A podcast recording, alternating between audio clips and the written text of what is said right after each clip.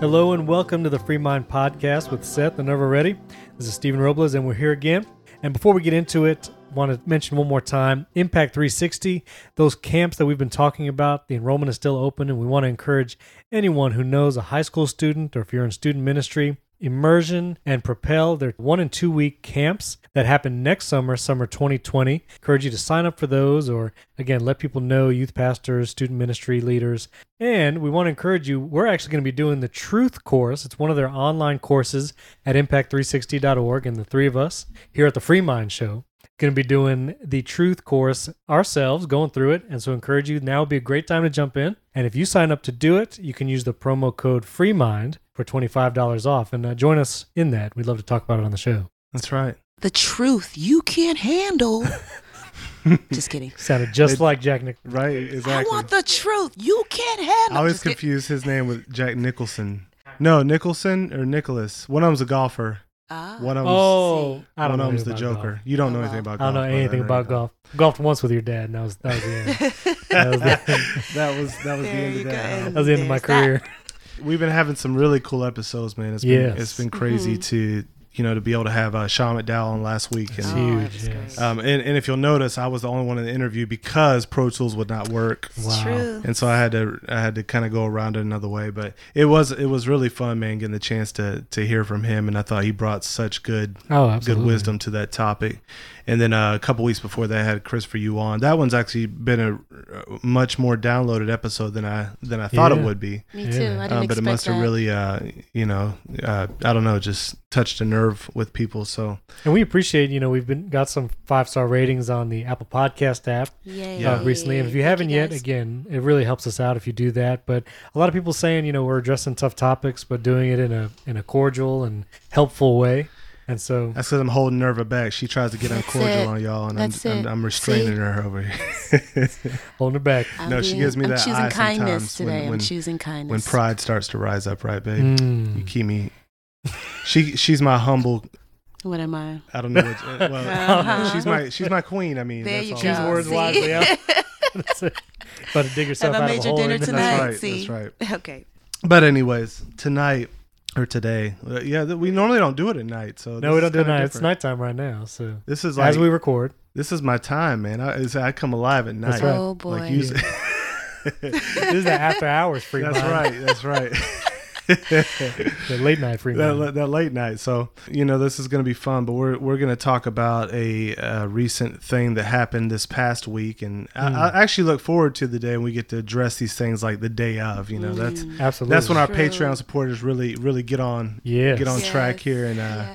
get us up to that ten thousand mark. Oh You're really my. punchy at this time of night. I gotta Right, tell that's you. right. You do video podcasting in the in the heat of the moment. We ain't got to do this Yeah. stuff three days later, but But that is one of the goals on Patreon for real. Like Yeah, we want to do multiple episodes a week Mhm. and video and live stream, especially around those big events like like Grammys and Academy Awards when cultural stuff really gets Mhm.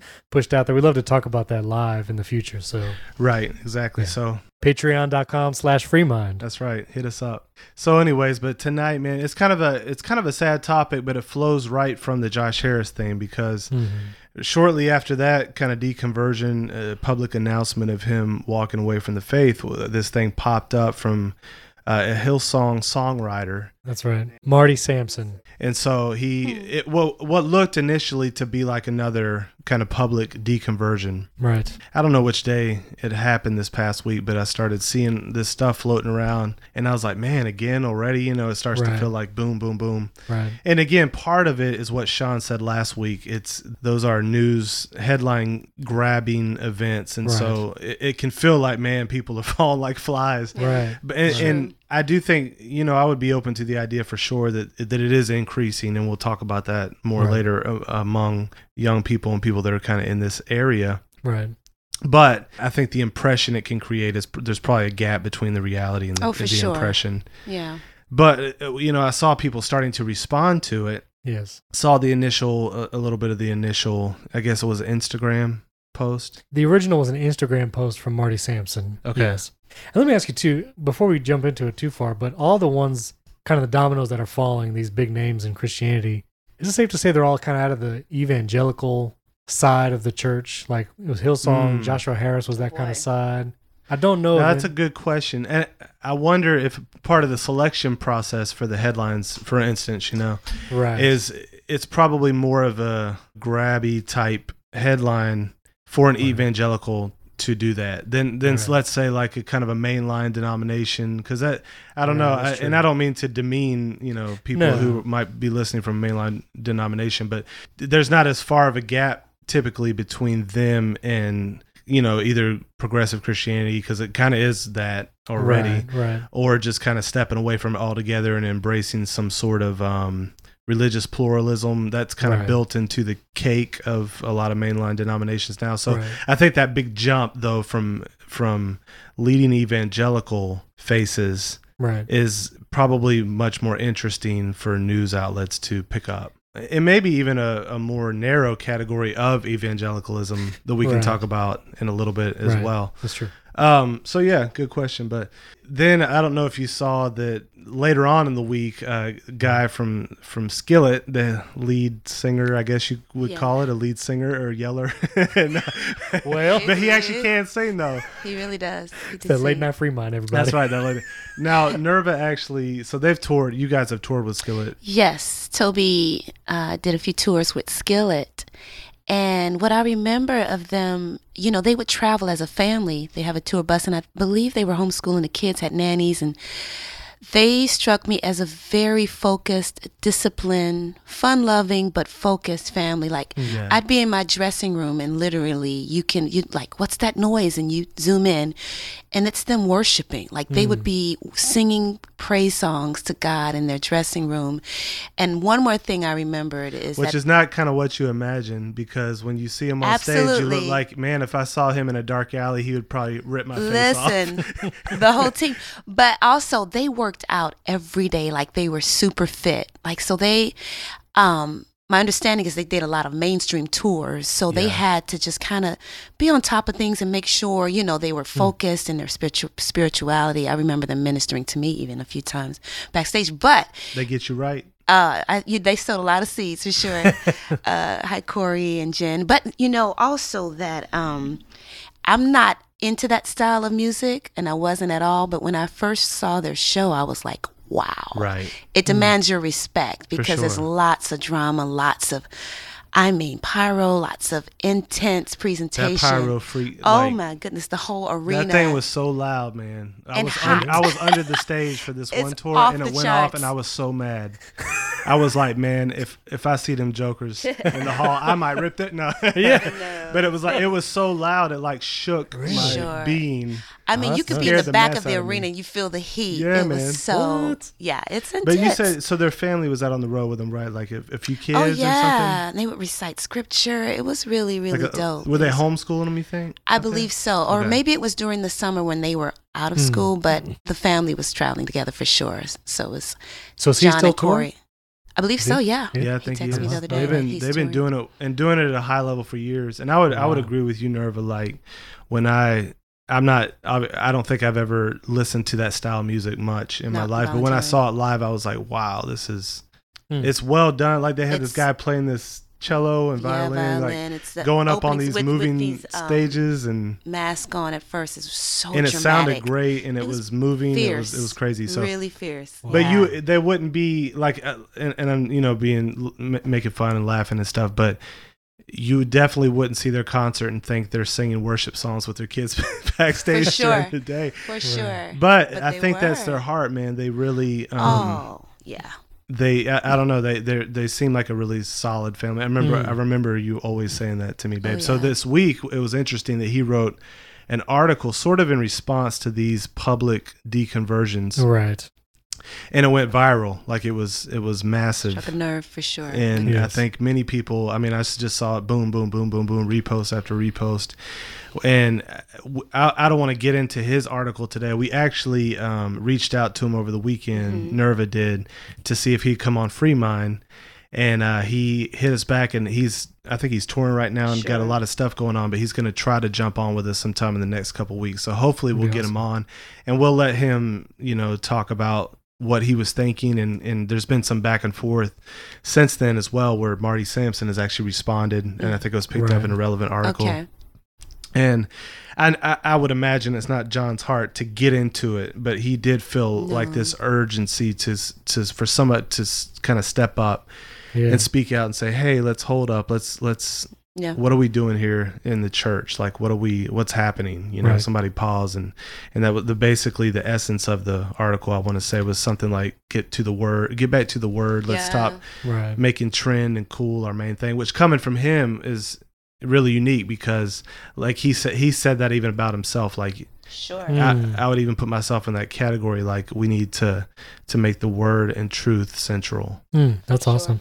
It's, Yeah. it's got about 40,000 shares already. Wow. A ton of interactions on gosh, his yeah. post. So I'm yeah, it's yeah. a big deal. Yeah. But yeah, so like I said, we'll we'll try to come back hopefully to that. And if we don't have him on in the future, uh, if he's unable to make it work out, maybe we'll just talk about the uh, The article. yeah the article and, You and got it. and go through it a little bit because I thought he had a lot of a lot of helpful stuff to say that we we need to hear and, and a lot of overlap with what we're trying to do here. Thank you, John, for getting back and texting us back. Yeah, I know it's bananas right now, but yeah, we hmm. look forward to talking to you for sure. And I was just playing about your singing, bro. You sing, you sing awesome.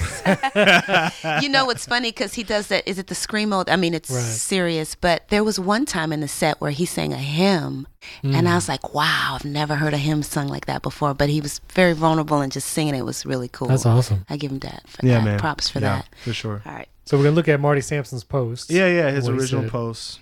So we'll kind of break it down as we go. and I'm gonna probably make I'm gonna probably try to do a line ish a line by line commentary, so I might pause you at, at some sections here. Very good. And uh, this was taken down off his Instagram, so you can't Okay. go to his Instagram and see it. But we'll have a link in show notes to Relevant Magazine that copied the the comment verbatim, and so that's what we're uh, referring to now. So this is Marty Sampson's post. He says, "Time for some real talk.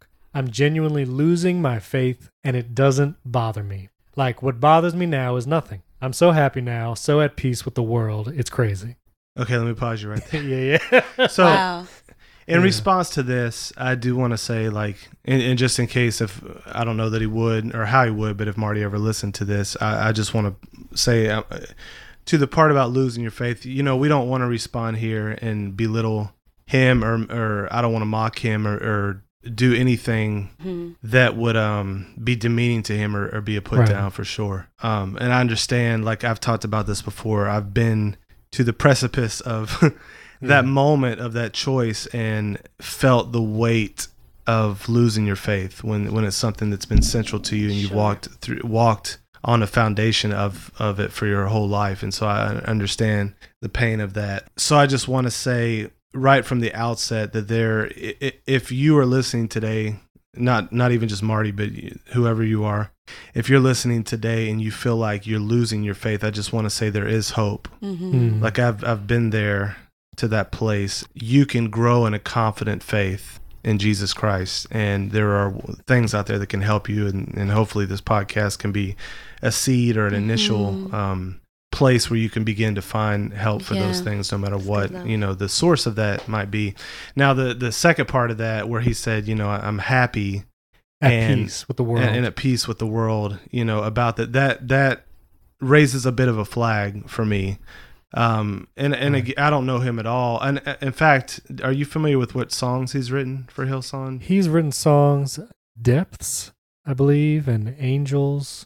Um, he was with Hillsong since the late '90s, late Oh, 90s so it's been a bunch, I think. i know one of nerva's favorite songs by hillsong united i think he wrote on all i need is you Oh, that's a oh, jam. Oh yeah, yeah. that's yeah. Nerv- that was Nerva's jam back in the day i don't know who, if he co-wrote, co-wrote it or who, who he Love co-wrote it with but and i also saw that he wrote on believe but i don't know if it's the i believe in god I father that version That or- song's "This I Believe." this i think, believe so, yeah. it must be a different one yeah so yeah I, I think he's had multiple songs like m- maybe somewhere between 15 and 30 that Yeah, he's yeah, published with bunch. them and darlene Check. And he led at Hillsong, like he was a worship led, leader okay. there. Okay. Yeah. okay yeah Hmm. So the emotional state of a person, I, I, I'm I'm gonna reach out to Brett Kunkle and see if he'll come on the show. He has a talk where he talks about three different types of doubt, Hmm. and Gary Habermas has talked about this in, in a couple books. One that I read back in the day that was really helpful is I think it was called the Thomas Effect or something like that. But Huh. The first type of doubt is intellectual doubt. Hmm. And I, I'm just going to briefly mention it, and we'll push it to Brett in the future. But intellectual doubt—that's just what it sounds like. It's when you have some kind of intellectual problem that is. Causing you to think Christianity or something, some belief within the Christian framework might be false. Right. And that can usually be solved by reading and studying and Mm. figuring out a good solution to that doubt. The second type is emotional, and it tends to be the most painful type of doubt. And it often cloaks itself in intellectual doubt. And that's one of the tricky parts. It's basically, you know, you can kind of begin to diagnose it when when you are, are in a bad place, a bad mood, or you get depressed, and, and then you start to doubt. Oh, or if you don't get enough sleep, you know, and you're feeling bad, and you have doubt. Like if your doubt tends to be rooted in things like that, it, it might be a sign that you're struggling more with emotional doubt than intellectual doubt. I feel like the phrase "dark night of the soul" kind of relates to emotional something doubt? like that. It know? does, and and again, the difficulty is sometimes intellectual doubt can produce emotional doubt, and sometimes they feed each Ah, other. okay. And so it's Sure, sure. it's helpful to kind of categorize them like that, but it's hard to split them completely in Yeah. kind of hermetically sealed compartments. Right. But it is good to kind of be aware of the emphasis of what's going on, what type of doubt is falls more under the heading of. Like the pain of disappointment, something disappointing. Would that be emotional doubt? Or? For sure. So Okay. so sometimes doubts will arise out of that, like a Okay. bad a, a s- experience Sure. of suffering, Like a life. tragedy. You go through something bad, or you have church hurt. Right. Okay. It, but the problem is if you think of it as an intellectual doubt and you approach it by just trying to give someone like that answers, Ooh, It's not gonna good. it's not going to help Yeah. because the real problem in that case is more That's emotional good, than yeah. intellectual. So Yeah. it helps to diagnose it. The third kind is what's sometimes called volitional doubt or moral doubt. Hmm. And this is the kind of doubt that's like where you willfully begin to disbelieve. Hmm. And it's almost, it, it tends to be rooted in like, because I want to do this, or I want to do that, or I want to be my own Ah, God, basically, in so many words. Gotcha. I mean, we can't put it on other people, but it might help us to to assess the different types of doubt we might be Hmm. experiencing. That's good. I don't know where Marty obviously lands on the scale, not knowing him, but but I do find it interesting when people say I'm losing my faith and I'm and I'm at peace and I'm feeling good about it. That is just interesting and noteworthy, and I and you wonder what's going on with that, and because it doesn't sound like intellectual doubt, it sounds more like it might fall Mm. into one of those other camps. Right. Well, he says he's so at peace with the world, which I think to me feels like culture. Like he feels at peace with Mm. not having to wrestle and fight with this Sure. constant barrage against Christianity, that he feels at peace with the world. Yeah. now that's no, interesting. That is. I wonder if he's just feeling just rest from the struggle of, of Right. whatever that fight may be. Right, right. Um, I don't know if it would be the culture of where he's been serving or something personal in life or something like that. I wonder if it's for some reason I don't feel like it's a cultural struggle, but maybe it is. Like I don't know a thing about him, so. But I'm hearing those words like you know sometimes you just say right. you have a play on words like I'm at peace with the world, but you know I mean literally the world. But I get I get what he's saying. And what he refers Yeah. to later too, it almost maybe he's tired of defending the church as a mm. whole because you know he talks mm. about preachers falling and stuff later. Okay, And so maybe it's just like just tired Ooh, of having to push that back where culture comes against the church. Yeah, This pastor falls and that, so yeah. maybe. Man. Well, you might be right. I hadn't even thought about taking. I, I probably took the phrase how Nerva did, just like I'm at peace with the universe. Yeah, I don't think he stuff like means that. that. Right. It could mean like it All could mean I'm right at in the peace with the culture, like the you know the, kind of the culture. That would be interesting. That would be an That feels more like a Joshua sure. Harris thing, who Mhm. literally apologized to the LGBT movement Sure. for what he the stance that he had. And that was interesting too, because I actually on it on Instagram I saw like a week after that he was at a gay pride saw that rally in. Canada Right. and taking pictures with people. So you know, there's definitely some kind of there, there's something in that area seemingly that's driving it for him, and I don't Mhm. know if I don't know yet what is driving it for Marty, but I guess Right. as we read on, maybe Yeah. we'll hear some Okay. more. Yeah. So he goes on, he says, This is a soapbox moment. So here I go. How many preachers fall? Many. Mm. No one talks about it. Okay. Yeah. So- it's going to be a three hour Well- podcast. That actually, so go ahead and Hold read a little bit more. and We'll come back Sure. to that line. Yeah. How many miracles happen? Not many. Hmm. No one talks about it. Why is the Bible full of contradictions?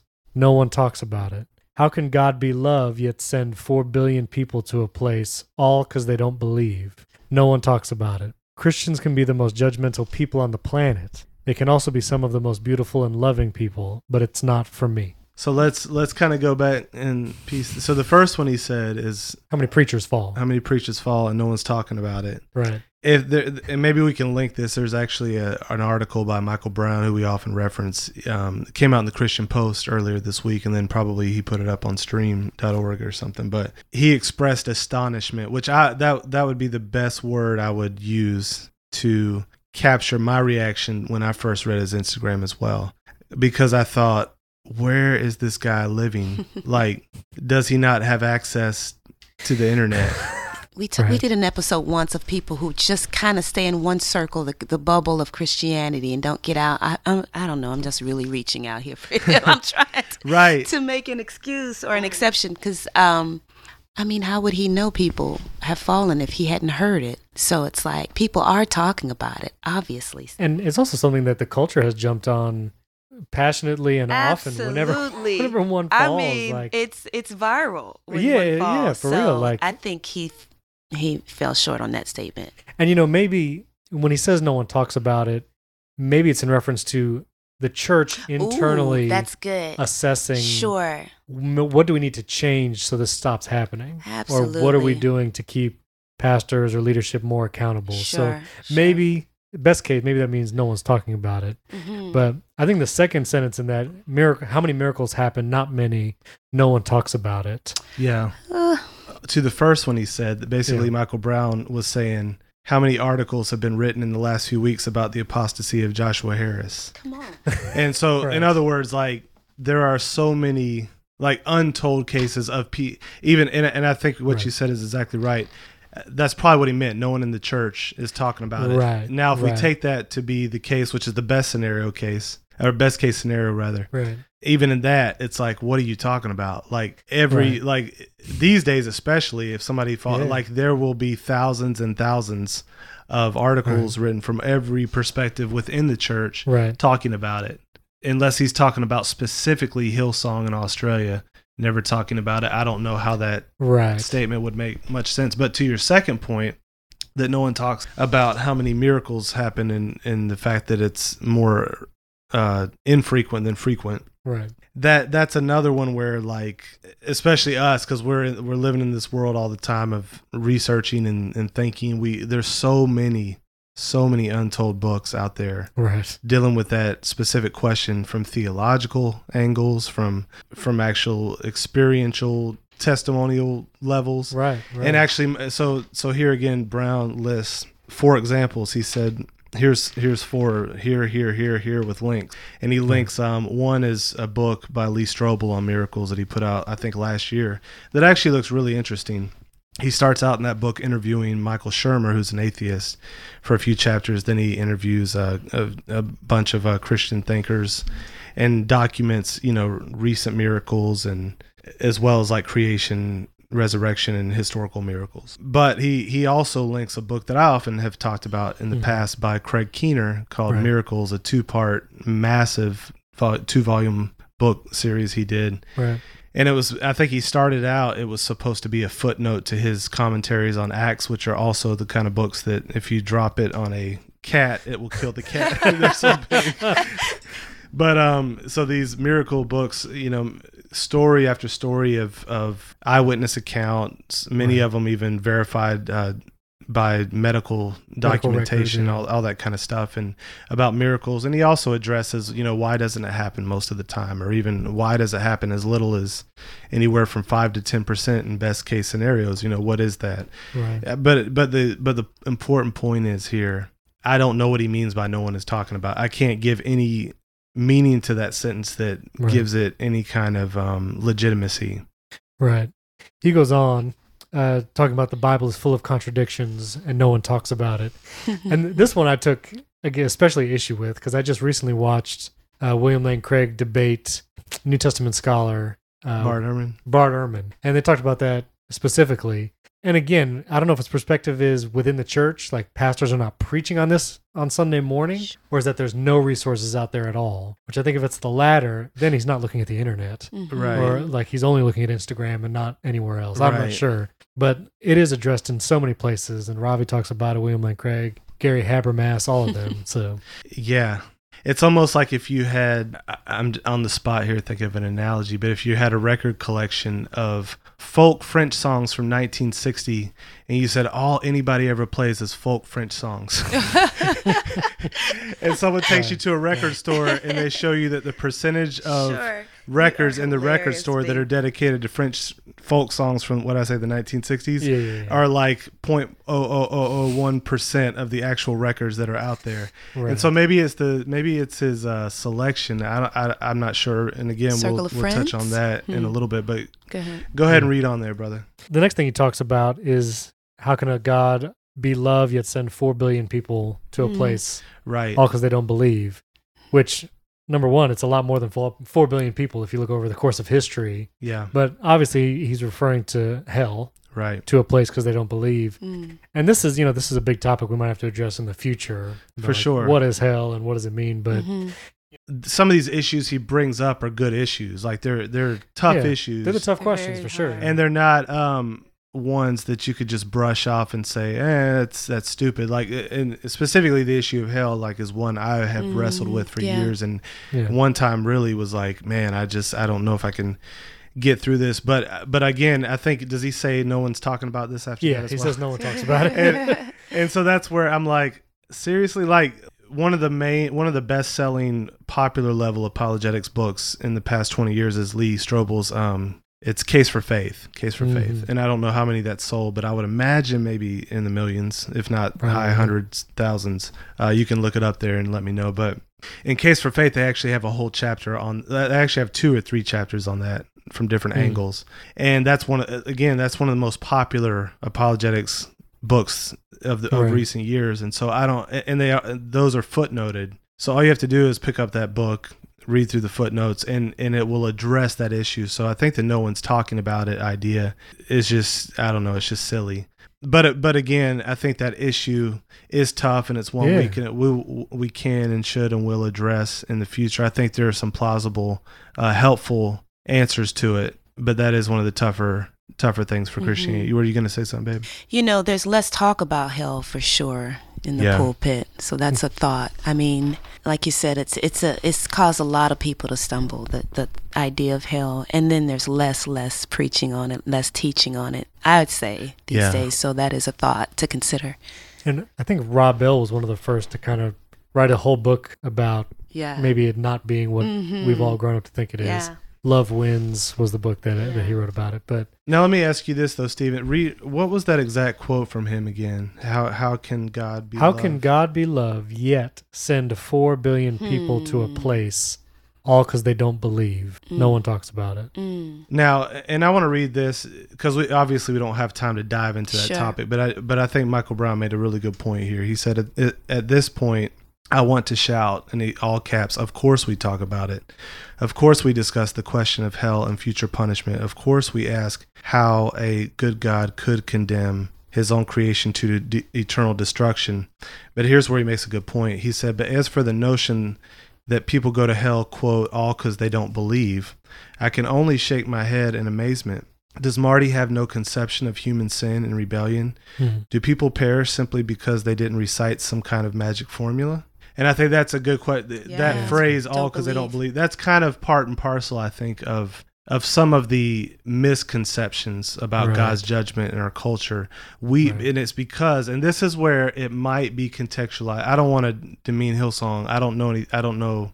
We've had some interaction with Mhm. them and some of their leaders and, Yeah. and over the years.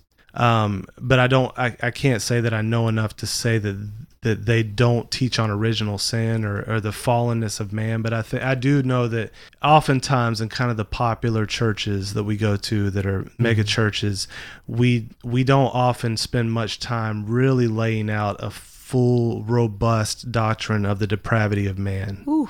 Right. And so you often you walk away thinking like, "Oh man, God is judging us because we didn't hit the lottery and get the right religion right on a test." Right. And that presupposes that you don't really understand how much we've rebelled against this good God who's made himself Right. available, made himself knowable, eh, that he sent his son, went through all this drama to redeem us, and that we continue to reject that. Mhm. Right. And so all that and it, cause he says all because we don't believe in it. You know, Right. that that is just it seems to me to flow out of kind of a wishy-washy Christianity that that doesn't really give the whole story of the Bible, especially that part about the fall. Right. So he goes on to say Christians can be the most judgmental people on the planet. They can also be the, some of the most beautiful and loving people, but it's not for me. That last sentence speaks to me like the whole not for me is that, you know, it might be true for you and not for me. Yeah, man. And that's cool for somebody else. But that kind of pluralism of belief, like postmodernism, everybody can believe what they want. I think you're right. I think that last statement is exactly that. And it's interesting too. We talked about judgmentalism, and so I would, if I were sitting here with him, I would want to ask him, "What do you mean by judgmentalism?" Because typically, remember that the way Yeah. that people use that word in our culture is, Right.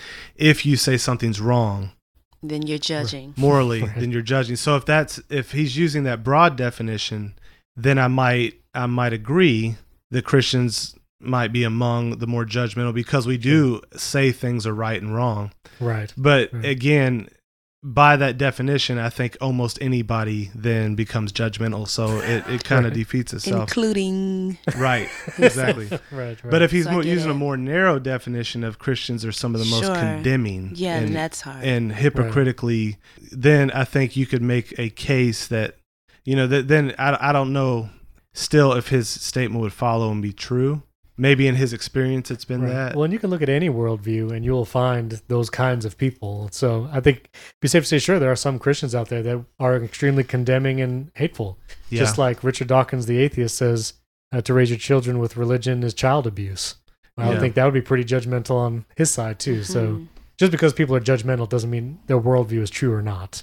Basically, Right. like That's that good. should not, That's that should have no point. bearing on the truth.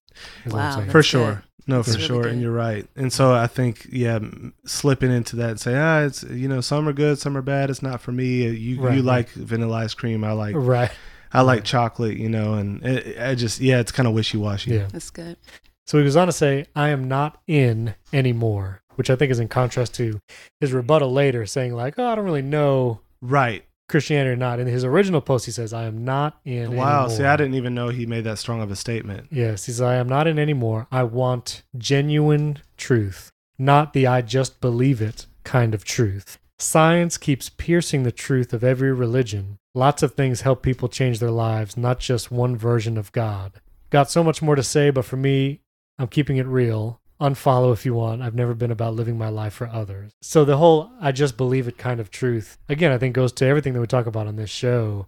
How many resources are out there? How many scientific resources and explanations and arguments are out there for Christianity, for the existence of God. Again, this feels like he just didn't do his due diligence in trying to answer his own question. And the science keeps piercing the truth of every religion. I'm curious where he's getting that from. Who's he listening to that? Right. And he could research that, but can't find other Yeah. research to support everything he's kind of been serving all this time. I think that's definitely sounds like hurt, disappointment, and just tired of not having the answers when he needed them most, maybe. Because I'm sure he was surrounded that peop by people who could help, i.e., pastors or um, friends, and, and I don't know. Yeah. It's just interesting. That's- That's, that last part's very that loaded to me. It's very interesting. And that that first phrase Sounds like hurt. What's that first phrase in that last section you read about Science believe? I, I, I want genuine truth, not the I just believe it kind of truth. Okay, so you could think back to that, baby. Sure. Now, I we've critiqued that. We've we've talked about that over the years.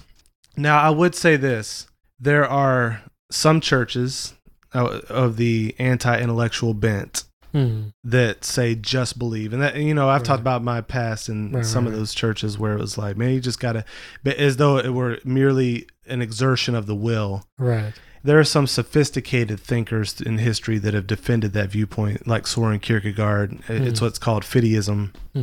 or fideism, depending on how you say it. But he would basically say, you know, you can't really know worldview either way, like whether it's atheism or Christianity. At the end of the Hmm. day, you got to take a blind leap toward one direction. Hmm. And it's sometimes his was called Christian existentialism.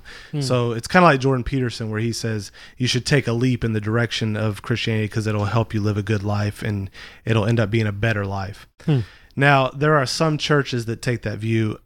I don't think that that's the biblical or historic Hmm. Christian view of faith. That's the new Right. popular So good. view Yeah. of faith that's r- really more proposed by Richard Dawkins and Sam Harris. That's how they view faith, and they have popularized that. That's how Christians, by and large, view faith.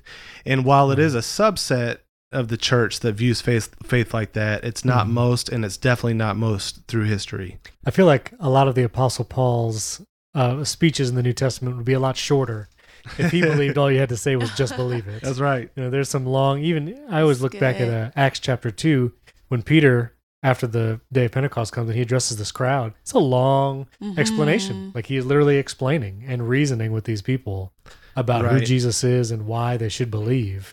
And so, like you said, I don't think it's biblical to just say, "Hey, just Right. believe it." No. Right. So- So the yeah, biblically over and over again you see, you know, whether it's John in the Gospel of John saying I wrote Right. these things so that you would know, so that you would believe, you would Yeah. have these these eyewitness testimonies, you know, they would Right. point uh, uh Paul even on Mars Hill would quote their poets and kind of reason from that. They he would reason Right. with the Jews and the, you know, it was a, Right. it was never a just believe because I said so type Right. thing. Right. And so I think he might be starting with a faulty presupposition there that Yeah. Christian faith is about blind leaping, and then Right. science that's about Right. facts and reason. And Oh, that's boy. a typical mistake Right. that people in our culture are making these days because A, they don't know what biblical faith is, B, they don't know what science is. right. And this is where he really gets into trouble. And we I want to dive into that because that's what actually what more of my study time is spent in the relationship of philosophy, theology, and science. I'm working on that master's in science and religion. right.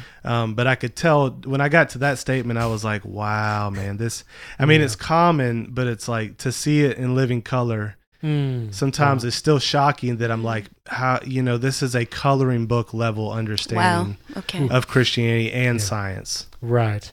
When he says science keeps piercing the truth of every religion, and I'd be so curious what he means by that. Me too. What truth is being degraded because of science? Like what experiment has come out, or what Right. peer-reviewed journal has come out with information that all of a sudden wipes away the truth that of the Bible, or like what has uh, renounced who Jesus was? Like Sure. what science experiment? For does sure, that? yeah. like you'll probably talk about this in a moment, but that science does not touch morality or philosophy or Mm. ethics. You know, there is no test tube, no experiment to be done about what's okay and what's not. Right. So, Yeah, for sure. And it, and I just want because again, I, I'm in this stuff all the time. I want to hear from your perspective, Nerva, when you heard that last section. Which one about science piercing? Well, about just- first of all about belief. I, I want truth. I don't want to just believe. And then about science. How does that How does that hit you? Kind of like living on the edge of my world these last few years. Did that would that stick out to you? Would that ring kind of alarm bells? Yeah, I think the more you learn about something, the more you believe it, the more you understand it. And I think with with regards to knowledge of God, I the more I study the scriptures, the more I learn about God's character I learn about the history and, and what went on in the Bible, um, it deepens my faith. I didn't have the faith I have now all all this time because I have learned, I have grown, and the more you learn, it just deepens it all. And it's not, um, you know, if if I were to make a choice of which dentist to, uh, to you know you ask around. You're like okay who who has have you been to this dentist? Is he any good? You know you you make an intelligent decision based on what you learn what Right. and so with with regard to the faith i think it's just um but you hear it on the movies all the time. Yeah. just take a leap of faith and that's what people Right, are being told. Faith is just do it and i have a dear friend who's who's an atheist and she she will not um budge she's like i'm not going to just take that leap i was like i'm not asking you to leap Right. i'm asking you to just learn and just take a, Hmm. a, a a gospel and just sit and read it and and try to understand it but uh, yeah, man. i think that's how that struck me for sure it's Did like, um did you think that you know because we've been we've been in the music industry and we've been Mhm. you know to a lot of churches over the years mhm. and a lot of types of churches did that surprise you that someone from hillsong like as you're listening to that Ooh, that's a um, good question. You know, I think right now it's all about what you're listening to and what church you attend and what you're surrounding yourself with, what you're feeding yourself on social media is huge. It will it will develop you and I think it will really shape your understanding and your thoughts. And so I think it speaks to big worship movements aren't enough. Mm. I think to just sit in God's presence, and I think it's awesome and needed in one of the spiritual disciplines, but it's not enough. And I, I tell um, when I'm, I'm sharing and ministering that Dallas Willard said in his book that Satan didn't approach Eve with um, a bat and chains, but an idea. Yeah. And, you know, she walked with God. And so it's like we have to learn how to learn of God and learn what what truth is, you know, and not be um, distracted or discard the truth because of our own feelings or emotions, but there is a way to come to it. There's a way to learn of it. And I think it takes more than worship conferences. I think um, apologetics conferences and Bible conferences are needed along with these Yeah. current worship movements that I, that we're experiencing. And I think it's larger than life right now. And at the same time, it's it's a heavy dark time in our country as well. So I think that speaks to that. That's good, man. I think that was really, really wise words. And you know, the truth of it is, is we've interacted with people throughout the years. I, I really, I remember. You'll remember us having conversations where I was like, "Man, I'm really concerned, by and large, with artists I talk to and people Sure. that are involved in You the worship have. movement and the big church movement because I said they're not being prepared Mm, um, Yeah. with any armor." And they don't know that the barbarians are at the gate. Like, Mm. I just I, I saw like I don't know if you remember this. I was trying to actually start a conference to to do worldview training for artists because I. I really this was about ten years ago, and I, and, and I I don't mean I really don't want to sit on a seat of authority here and act like I've got it all together, but I just feel like because of my own difficulty and struggle and that God gave me vision to see what was happening Mm-hmm. and I wanted to help my brothers and sisters be prepared for what I felt like they were going to face at some point in their lives. And as the teachers, I mean, this is what John talked about in his article. The the church shouldn't really look to, you know, the trendy, the cool worship leaders and, and even Sean said that be careful putting these twenty one year old people on the platform just because they had a good book, you know, and Mm. and Or they're, they're not they're relevant not and trained cool, and yeah. ready to do it.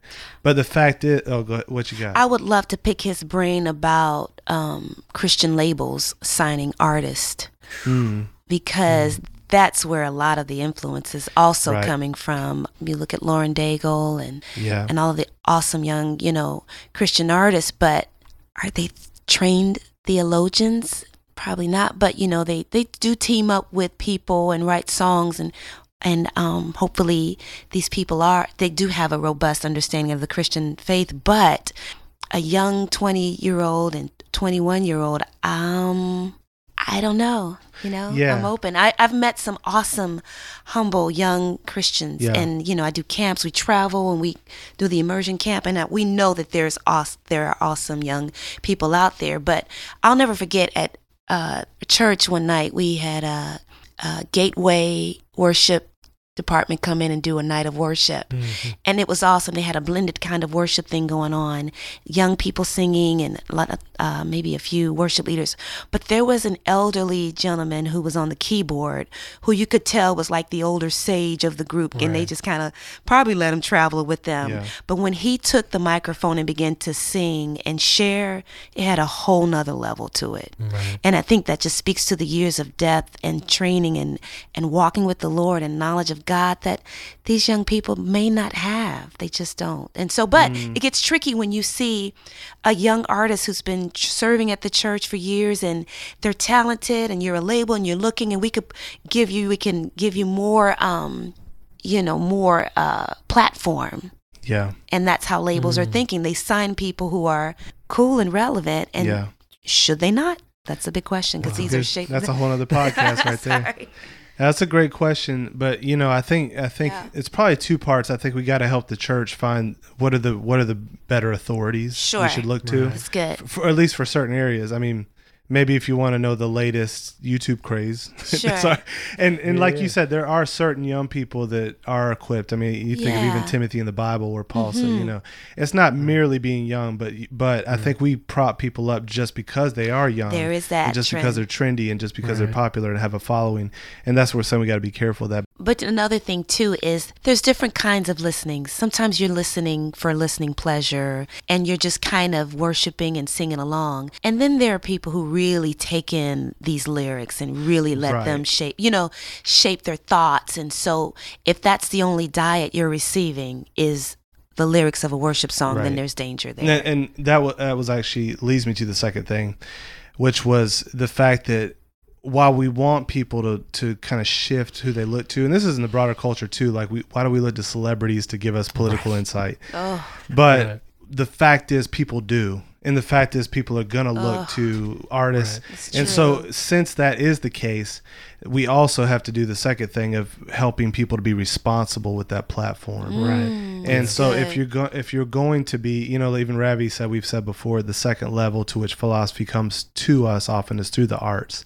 And if you're mm. going to be artists, Christian artists, part of that responsibility is to step up Yes. and make sure i- i- if you if you aren't equipped at least acknowledge that and make sure people aren't following you down certain roads that they don't need to go down yet Let me ask you this: Say you're a young artist, you're you're a desire to be um, a, a worship leader. How do you know if you're equipped? Because I meet a lot of young people, and they're like, they just they know they're ready, they're just there, and you're looking at them like, ooh. Maybe check out that Impact 360 You know what I'm saying? online, exactly Take that Indeed, worldview course. for sure. yeah For real. because the courses actually have uh, So q and a's on them they have tests Yeah. that you have It's to take and good. pass Yeah. But you know, I mean, that's where the body comes in the community. Mm, I that's think if you have leaders that, that are So guides good. around you, they can tell you oftentimes. I mean, I'm taking for granted here that it's a healthy church and you have wise elders who can look to you.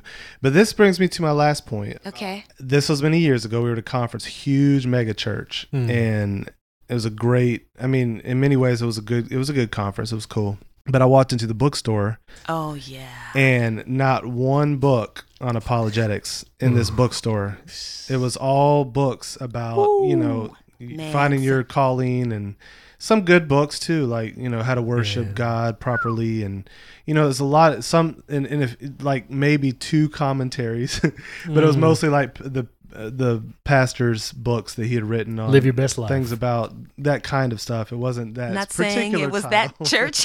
It wasn't- no it actually point wasn't. intended. It actually wasn't that church. That's funny. It wasn't that church, but you know, this is a very influential, healthy, in many ways, a good church. But I was like, I think this is representative Absolutely. of many I mega churches right that. now. Now and I I, said, okay, so here's what we got: we got this artist group where people are disconnected from biblical worldview training, and so they're by and large uh, imbibing the culture around them, regurgitating it through Christianese words, but Yeah. without the depth Right. of underpinnings of biblical worldview. And then I said, you have these mega churches that aren't addressing things that these, especially people as they go out to the marketplace and the universities, that are going to take their faith and basically at, at the mm. level of the Wow. root, chop it right off. And that's what I think, honestly.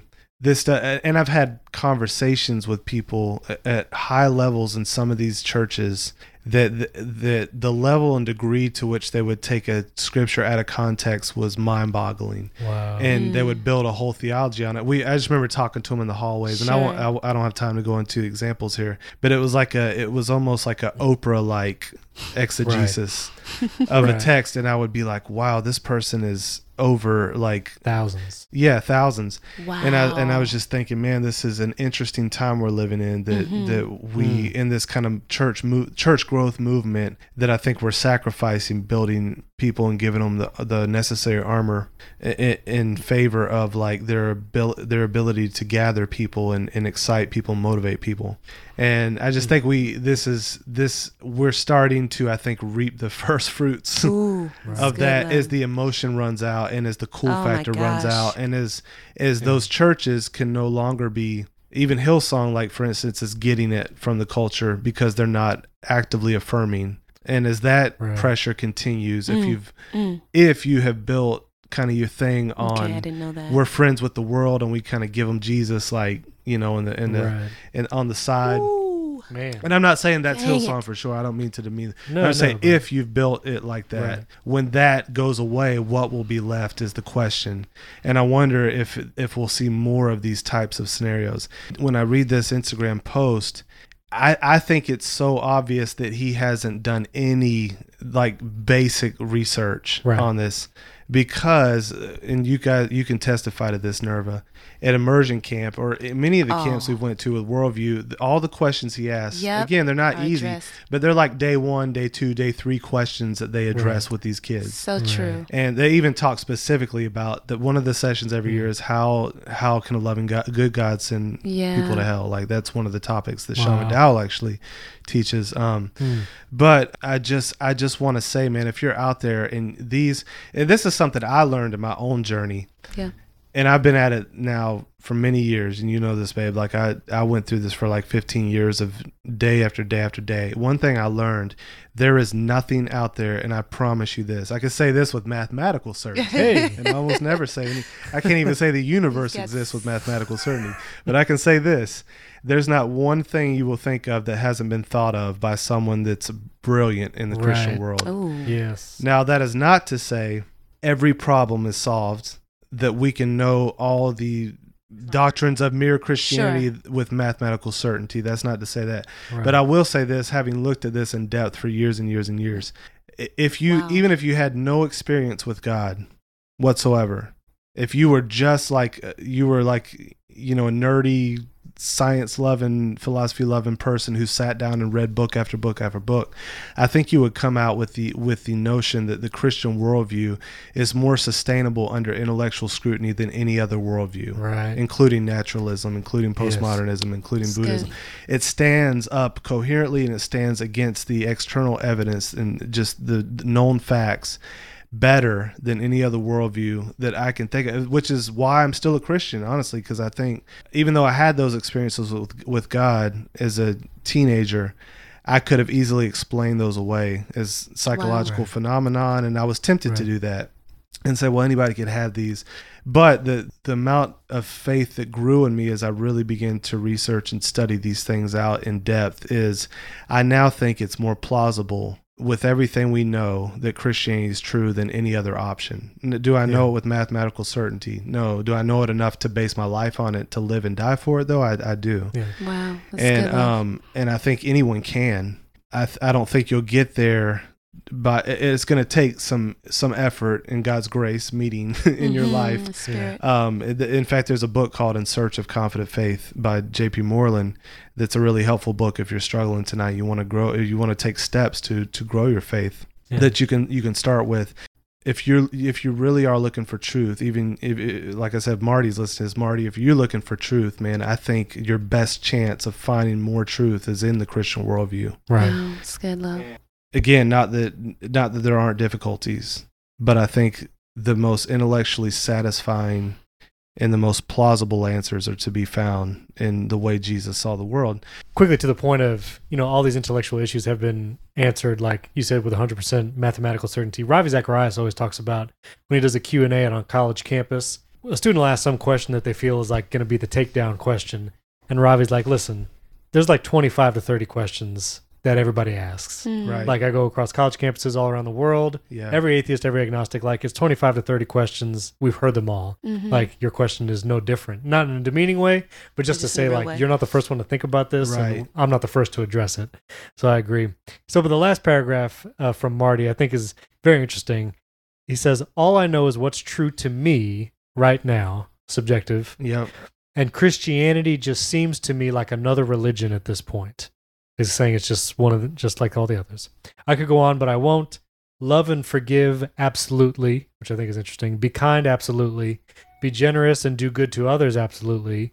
And this is interesting. Some things are good no matter what you believe. Hmm. Let the rain fall, the sun will come up tomorrow. I don't know what the rain is, but to say that some things are good no matter what you believe, he is appealing to objective truth Yeah. that there's something good regardless of belief. And he talks about absolutely like love and forgive. But at the beginning of the paragraph, he says, What's true to me Sure. right now? Right. And just in just two or three sentences apart, he's contradicting himself already right. from an absolute to a subjective way and downplaying religion, but appealing to absolutes that he has no foundation for. So he's tripping over himself, it seems True, like. no matter right what. That's interesting. Yeah. Right. No, I think that's a that's a good point. That clear. I mean, it, it becomes cl- it's clear, not becomes. It's clear from the beginning, but it's Yeah. clear that I don't think he's thought through this very well. Mm-mm. Which might be why he deleted this, honestly. Like, Yeah, and then you question again to go back to what Sean said last week. That sometimes you can question the wisdom of doing this stuff publicly. I mean, even if right. again, if you're a leader, and even if you thought through it, but let's say you have a little doubt about your doubt, Right. you should be a little reticent to post something like that. But but Right. in this case, it's like, man, And you it's know- so unthought through. Like you shouldn't even mention that in, to your wife. Well- you think about that more before you bring it to your wife. Well, what it seems like, and, and this might be, go to a larger question, you know, he obviously has been thinking about this stuff for a while yeah, to come out publicly and do this. And I wonder if this speaks to the taboo-ness of doubt Mm. in the church that I had felt for a long time. And maybe people feel even now that, you know, I feel like if, if he was feeling these thoughts years ago, if he would have felt safe or felt like he had someone to talk to about these things in an honest and open way, someone like you were saying before, it would be an authority to actually answer these questions well, he might not have gotten to this place. right. But thinking about the platform he's on, he's leading worship at Hillsong Church. If he goes to someone and expresses doubt of his faith, maybe to someone in leadership at Hillsong Church, he might be jeopardizing his job. He might Yeah. be jeopardizing something That's like that. good And so that struggle, especially for someone who is high up in a big church, Mhm. they might not know where to go. And so they resort to just kind of like throwing in the flag without ever asking anyone anything. Right, right. Yeah. and which would again go to the points of like no one's talking about this stuff. Might be his frustration that like he didn't have anyone to talk to about this stuff Mm, and feel safe. Sure. and so i don't know it just seems again like this was not a day in the making clearly. Mm, like yeah. surely this wasn't just overnight. Yeah, and so i want just for us to be aware especially those of us who work in churches and around churches like to make sure that we are approachable and that people feel open enough to, with their doubts Mhm. that can be addressed and that doesn't they don't have to hide right, even if they're employed by a church, they don't have to hide their doubts right. and they can be safe. So, Yeah, I love how Alisa Childers said that when she began to just struggle when she had um, encountered that progressive Christianity church and the pastor was sowing seeds of doubt in her, she began to really struggle. But she went to her dad and he was like, okay, let's talk about it. Let's, let's go to Mm, the root of your feelings. What's causing you to feel this way about this and that? And so, yeah, everybody needs that person they can talk Yeah, to man, with honesty. and and I encourage everyone to be that person with a good ear and also reading, also studying, also Right. going deeper into faith so that you you might have an answer for someone that, that is struggling with a, a doubt issue, intellectual, emotional Yeah. or sure. whatever kind. So yeah, we we should all learn to be that kind of person. No, you're right. Yeah. And uh, even Sean, I've heard Sean McDowell talk about. He went to his dad at one point. He was really struggling. and He said, Mm. "Dad, all the arguments you gave in your books, people have responses on the internet, and I don't think I'm a Christian anymore." Yeah, I remember that he said And that. uh, his dad just looked at him and said, "Well, son, what's, what's what do you think's the best argument against it? Let's talk through it." And you Yeah, he, yeah. he just he he didn't he didn't like react negatively or emotionally Right. or you know didn't you know demean him in any way. He just had conversation. And Jesus with Thomas, Thomas Yeah, was like, man. not until I see from my own self, you know, my right. touch with my own hands. And Jesus was like, here, come see, come touch. Right. Come Yeah, man. And so, yeah, it does take compassion, understanding, and, you know, and just let's not assume that everyone that's in church or even serving in church are not, they're, they don't have their challenges in, in beliefs. And so, whew, this is very eye opening times. For sure, and I like I, I I actually walked through this with a guy that I was helping out, cause and I, I do this myself, but t- I took took out a paper and I list the doctrines like uh, um, God's existence, uh, Right. God is a Trinity, biblical authority, biblical inspiration. I put like at a ten where I'm at on it. You know, I'm, I'm at an eight. or Wow, I'm at that's a good. seven on that, or I'm at a ten, or you know, Mm. and I want to grow in that over the next year Mm. and I come up, you know, with a plan under God that I'm gonna, I'm gonna work through that area until I, until I make some steps forward. And, um, you know, we got to have places like that we could wrestle through these things and and Yeah. and not, you know, kind of beat up or feel feel scared to address. I think that was a good point you made, Stephen. So last last segment here, I think he came back and responded to some stuff, and I just want to pull out one little part of it. Okay. He actually says now that he he's denying that he was deconverting and, and basically that he's just saying he's on really shaky ground i think is Oh, the way he wow. put I didn't know that. So, one of his other comments, too, is he basically asks, why doesn't God rid the world of cancer? You know, of course, there's an answer to this question, but the majority of typical Christians uh, don't spend time considering these things. Questions such as these remain in the too hard basket.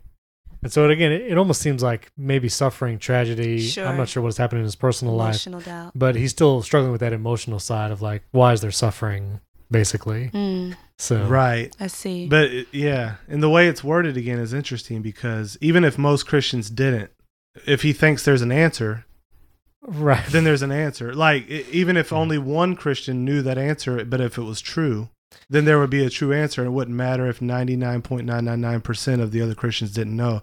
The important question is is what what is true Mm, and whether anyone talks about it or not. But that seems to be the the thing for him is like this frustration. And I and I get that frustration. I think Yeah, maybe sure. the world he's in, they don't talk about it. Right. And um but again, I would just encourage him, man, like change worlds, like get, get go to a different church Yeah, for sure. where they address stuff like this. Like there are some churches where that's common talk. Like Yeah. I mean, they address the stuff they talk about all the time. They have conferences. Right. I mean, you could live in that world and think and and all that. So I would just maybe encourage doing that.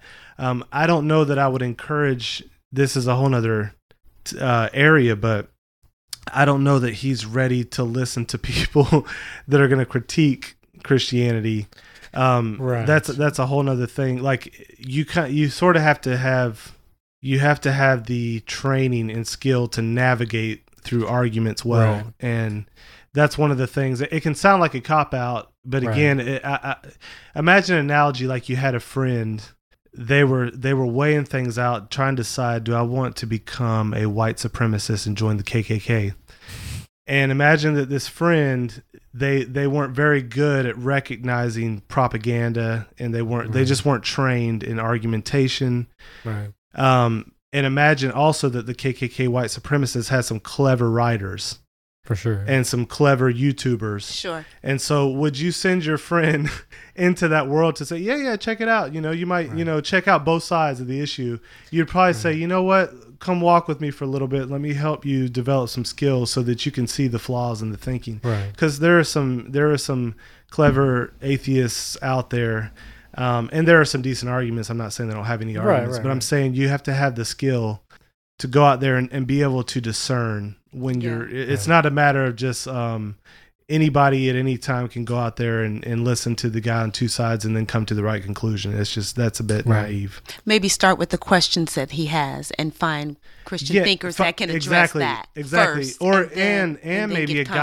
guide like Sure. you know for so for me what was helpful i used to be like the lone warrior you know thinker that i just order the next book that i found in a footnote right. but it was when I found guides that were reliable. It's, it's like if you're going on a river rafting trip, right.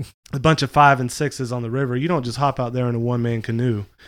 Um, You want to find like who's the guy that you know hasn't bathed in four weeks that lives by the river out here, and like you know and he, true. he talks. Yeah, Right. exactly. One with the Like water. where's that dude? I want him to, to guide me down the For river. sure. Yes. And I want the version of the Christian apologist like that. yeah, Sure. absolutely. And they're they're out there. Like Yes. I, Right. and so I still have mentors in my life that I bounce Right. that are that are further down the road than me, and that Mhm. that I can bounce my ideas off of when I'm when I'm caught or when I'm in a struggle. yeah. And you need to find those guys because the the rapids out there are pretty intense. You'll find Mm. shortly. Yeah. But again, I, I the big idea. I just I don't know, man. Like his first Instagram post just doesn't sound like the post of someone who's familiar to any kind of degree with with good Christian apology or just any any any even any of the back and forth between them and atheists. I don't know. It just doesn't sound like what someone who's familiar with that would say. And and to to be that defensive i think it's interesting because when you put those kinds of questions and statements out there and declare this is why it's no longer quote unquote true for me and not for me i think that is influencing people. I think when people are just as vulnerable as you are and might be on the fence, and you're like, Well, I'm from Hillsong, a big mega church movement, worship movement, and I'm taking this stance you're a public figure and you have influence and so to deny that he has he was not influencing anyone i think he inadvertently was and i think that's something to be aware of as a public figure i think to be a hillsong worship leader is to be a public figure and, Yeah, and, and someone with influence for sure for sure. for sure That's good, babe.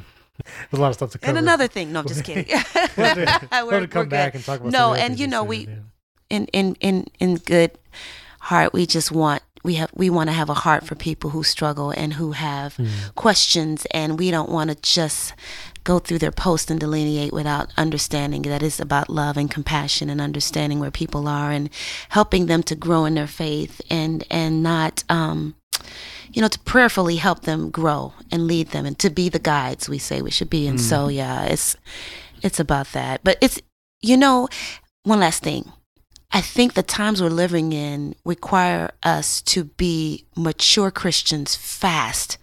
The little basic things it's time, and that was like 20 years ago. Now the war is coming that is going to ask you, where do you stand on things?